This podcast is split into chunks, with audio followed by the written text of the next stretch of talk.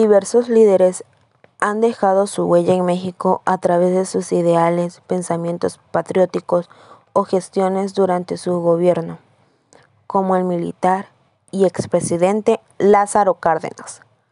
Cárdenas fue un estadista recordado como fiel luchador de la Revolución Mexicana, defensor de la justicia y la igualdad de derecho para todo el pueblo. Además, Ejerció como gobernador de Michoacán y ganó las elecciones presidenciales de 1934. Posteriormente, creó el Partido Revolucionario Mexicano PRM, que incluyó a quienes se sentían identificados con pensamientos progresistas. Cárdenas no solo es famoso por la expropiación petrolera, su visión fue más allá de la industria energética.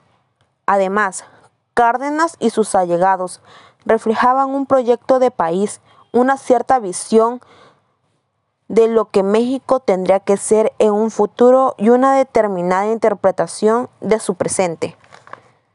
La idea de tener escuelas socialistas se correspondía con el reconocimiento de que el problema agrario era un punto clave a un país más justo y equitativo, así como la industrialización de las ciudades era un elemento fundamental y social de un territorio a una gran medida decolonizado, tal y como el mismo Lázaro Cárdenas del Río expresó en su candidatura.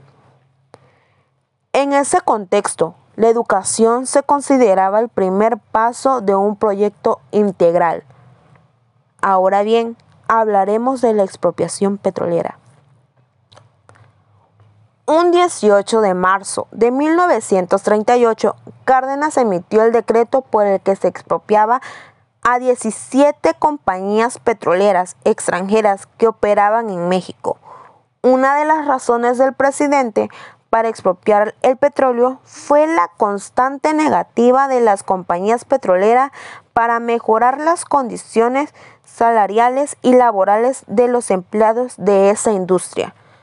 La decisión de nacionalizar la industria del petróleo fue el primer término una defensa de la Constitución y es así que al tratarse de recursos propiedad de la nación representaba la soberanía energética de México.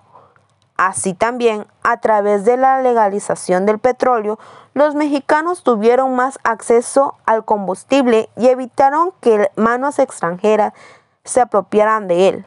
Esta medida permitió brindar mayores ofertas de empleo y mejores salariales a los trabajos. Ahora bien, hablaremos del agrarismo. Parte del progreso económico del país fue la reforma agraria, la cual ordenaba la repartición de tierras entre los campesinos. Esto disminuyó los desacuerdos comerciales entre ellos. Cárdenas imaginaba un país en el que elegido se constituía un régimen social capaz de liberar al trabajador del campo, aunque se suele hablar de las casi 18 millones de hectáreas que el presidente Cárdenas repartió durante su sexenio, es necesario aclarar que no solo fue un reparto masivo de tierra, sino un cambio régimen de, sino un cambio de régimen agrario en México.